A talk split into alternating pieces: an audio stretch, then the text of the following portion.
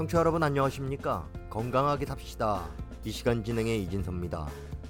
밖에 기온이 너무 올라서요. 밤에 잠을 자기도 힘들 정도입니다. 이런 더위에 익숙하다면 그나마 버티기가 수월하겠지만 북한 주민에게는 한 달간 이어지는 무더위에 무척이나 힘들지 않을까 싶습니다.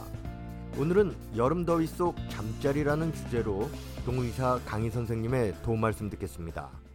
선생님 안녕하세요. 네, 기자님 안녕하세요.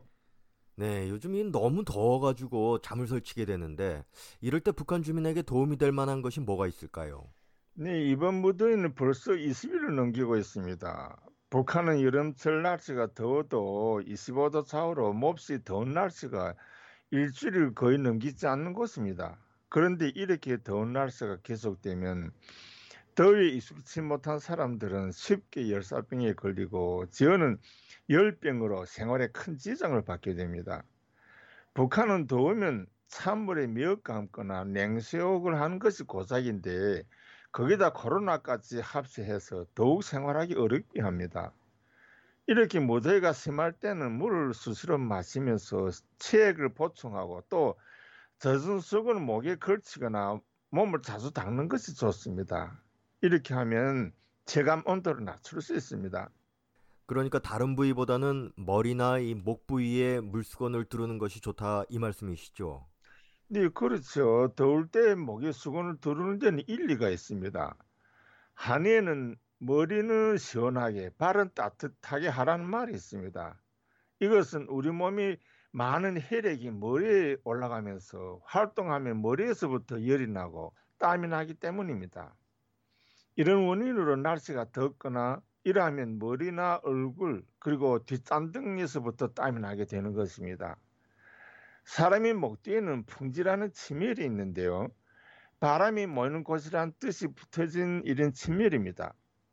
이곳은 찬 것과 열감이 민감해서 냉기를 받으면 감기에 걸리고 더우면 땀이 납니다. 더울 때 이곳을 시원하게 하면 머리로 올라가는 열기가 식혀지고 또 머리가 시원해지면 몸 전체가 시원해지기 때문에 옛날부터 날씨가 덥거나 땀이 몹시 나면 젖은 수건을 목에 걸치고 더위를 식혔습니다. 단순한 것 같지만 더위를 식히는 데 가장 적중한 민간요법이라고 할 수 있습니다. 그리고 베개를 차게 해서 베고 자는 것도 더위를 식히는 데 좋은 방법이기도 합니다. 너무 더워서요. 잠을 설치다 보니까는 일어나서도 개운치가 않은데요. 네, 그렇죠. 찜통 더위는 사람을 지치게 할 뿐만 아니라 전신이 피로하게 합니다. 대기 온도가 높으면 우리 몸에서 체액이 발산해서 체감 온도를 낮추려고 합니다. 이런 활동이 우리 모르게 진행되면서 몸에서 수분이 증발하고 영양분이 소실되면서 쉽게 피로해지는 것입니다. 무더위는 우리 몸이 그 자율 신경까지 자극해서 몸의 활동 능력이 떨어지게 하면서 잠자는 것을 방해하게 됩니다. 때문에 날씨가 더울 때는 깊은 잠을 잘 수 없고 잠을 자도 개운치 않습니다. 지금 남한은 무더위로 그 경보가 내려져 있습니다. 적외선 카메라를 보면 남한 전체가 빨간색으로 되어 있습니다. 이렇게 찜통 더위 속에 몸을 시원하게 하자고 에어컨을 켜고 선풍기를 돌리고 있는데 대래 이것이 우리 몸이 병을 불러오고 있습니다. 나도 너무 더워서 에어컨을 켜고 그것도 모자라서 선풍기를 돌리고 잠을 잤는데요. 아침에 일어나면 온몸이 붓습니다. 그리고 관절 마디마다 아프고 감기가 오는 것처럼 고맹맹이 소리도 합니다. 더울 때 너무 차게 해도 몸에 해롭다는 증거입니다. 그러니까는 이 너무 실내를 시원하게 해도 문제가 된다 이 말씀이시군요. 네, 그렇습니다.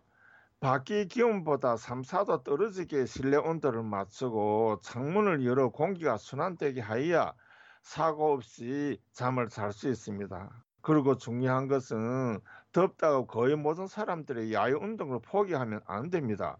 특히 낮 시간에 운동할 수 없지만 저녁 시간에는 평상시보다 절반가량 운동량을 줄여서 하는 것이 좋습니다. 운동을 한후 몸을 씻고 몸이 체를 식힌 후 잠을 자면 깊은 숙면을 취할 수 있을 뿐만 아니라 잠에서 깨어나도 개운함을 느낄 수 있습니다. 될수록 잠은 저녁 11시쯤 잠을 자고 아침에 닷새 기상하는 것이 건강에 좋습니다. 아무래도 잠자리가 편하지 않았기 때문에 일어나서도 몸이 찌뿌둥한데요. 빨리 몸 상태를 정상으로 회복하는 방법이 있겠습니까? 네, 밤이 더위로 잠을 제대로 자지 못하면 하루 종일 머리가 무겁고 정신이 나지 않습니다. 무더위 속에 잠을 설치면 우리 몸을 움직이는 신경 세포가 활력을 잃어 온몸이 고역을 치른 것처럼 피곤하고 맥이 없어 자리에서 일어나기조차 싫을 정도로 녹초가 됩니다. 이렇게 무더위로 잠을 설치고 온몸에 맥이 없을 때는 새벽 일찍 일어나서 신선한 강변이나 나무 그늘 속을 걷는 운동을 30분 가량 하면 밤에 받은 피곤이 풀리게 됩니다. 아침에 일어나 걷기 운동을 한 후에 찬물에 몸을 씻으면 다시 몸 상태가 정상으로 돌아와 하루 일과를 제대로 수행할 수 있습니다. 북한 주민은 더위로 지치고 또 잘 먹지도 못하고 해서 건강이 많이 상했을 것으로 예상이 되는데요. 이럴 때 먹는 것에 신경을 많이 써야 되지 않겠습니까? 어떤 것이 좋을까요? 네, 북한은 지금까지 식량난을 모르고 배불리 먹고 산 적이 없습니다. 이전에 고난의 행군 때를 경험해 보니까 굶으면 맥이 없어 움직이지를 못합니다. 그러니 죽을 수밖에 없는 거지요. 굶은 그 사람에게 강이나 개울에 나가서 미꾸라지나 개구리를 잡아 먹으라면 그렇게 할 수도 없습니다.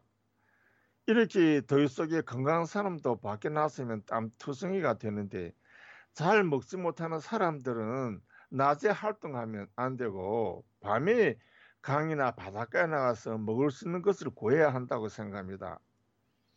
산을 낀 곳에서는 칡뿌리와 같은 산야초를 채취해서 물에 잘 우려낸 후 가공해서 먹는 것이 좋습니다.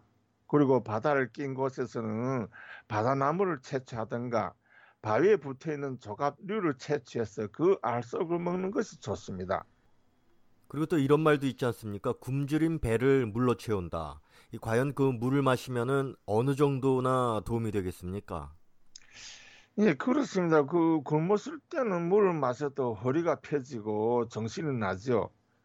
그러나 그것은 그때뿐이고 또 다시 배고픔은 계속됩니다. 물은 우리가 말하는 것처럼 생명수입니다. 그러나 허기를 없애고 몸에 영양분을 줄 수는 없습니다. 물에 있는 미량원소들은 몸이 활동하는 데 도움을 주는 그런 요소이지 원동력 역할은 하지 못합니다. 배고플 때 물을 많이 마시면 물배가 돼서 배에서 출렁출렁 소리가 나지 힘이 나지 않습니다.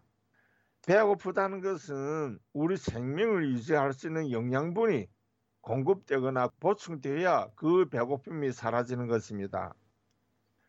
물을 마시는 것은 몸에 부족한 체액을 보충하는 것이지 생명을 유지하기 위한 활동에 필요한 영양소로는 될 수 없습니다. 그 사례로서 단식하는 사람이 물을 마시지 않으면 7일간 살지만 물을 마시면서 단식하면 10일 이상 생존할 수 있습니다. 지금과 같은 여름 그 무더위 속에서는 매일 2리터 이상의 물을 마셔야 합니다. 물을 자주 마셔도 우리 몸이 더위를 극복하는데 많은 도움이 됩니다. 네, 오늘의 주제인 한여름 무더위 속의 숙면, 뭐 도움이 되는 말로 정리를 좀 해주십시오. 예, 나는 북한에서 30년을 살면서 무더위에 크게 신경 쓰지 않고 살았습니다. 근래에는 지구 온난화로 북한도 기후가 많이 변해서 강원도에서 감귤을 키우던 것이 지금 함경도 지방에서도 감나무를 키우고 열매를 수확할 수 있습니다. 이렇게 기후 변화는 점차 북쪽으로 이동되면서 여러 가지 자연재해도 발생하고 있습니다. 문제는 이렇게 기후 변화가 생겨도 북한은 그에 대한 대책이 없다는 것입니다. 지금 북한 주민에게는 내 건강은 내가 책임진다. 이것만이 무더위를 이겨낼 비책이라고 생각합니다. 선풍기가 없어도 몸의 체온을 지킬 방법은 가득합니다. 찬물에 수건을 적시어 시도 때도 없이 몸을 닦는 방법은 누구나 다 사용할 수 있습니다. 몸이 열이 식으면 몸이 피곤도 적어지고 무더위 속에서 잠을 제대로 잘 수 있습니다. 잠을 제대로 자야 하루 일과를 제대로 할 수 있고 또 어려운 고난도 이겨나가는 자신심도 생기게 됩니다. 찜통 더위 속에서 모든 분들이 건강 관리를 잘 하시기를 간곡하게 부탁드립니다. 네, 선생님 오늘 말씀 감사합니다. 네, 감사합니다.